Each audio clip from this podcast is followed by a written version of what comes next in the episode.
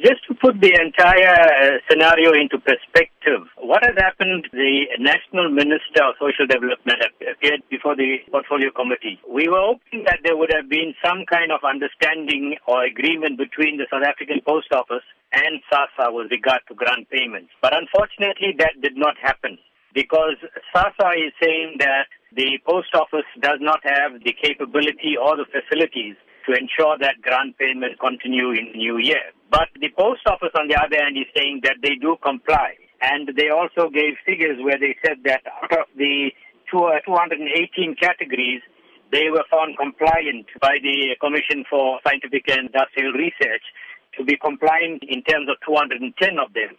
So 97% they are compliant. Somehow SASSA is still not happy with that. The bottom line is that they were given until 6 p.m. to come to some kind of agreement so that grant recipients can be assured that there will be no hiccups come the new year.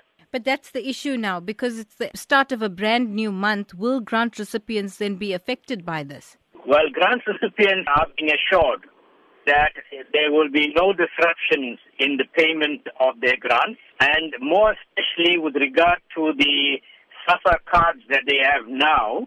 They have been informed about three or four months ago that they would need to uh, apply for new card. They are saying that their card will expire at the end of December this year. SASSA has made it very clear that those cards will not expire at the end of this year. They will continue to be in use and grant recipients can continue to, to, to use those cards to collect grants even after the 31st of December. So there should be no, no anxiety about those cards expiring or any disruptions to the payment of social grants.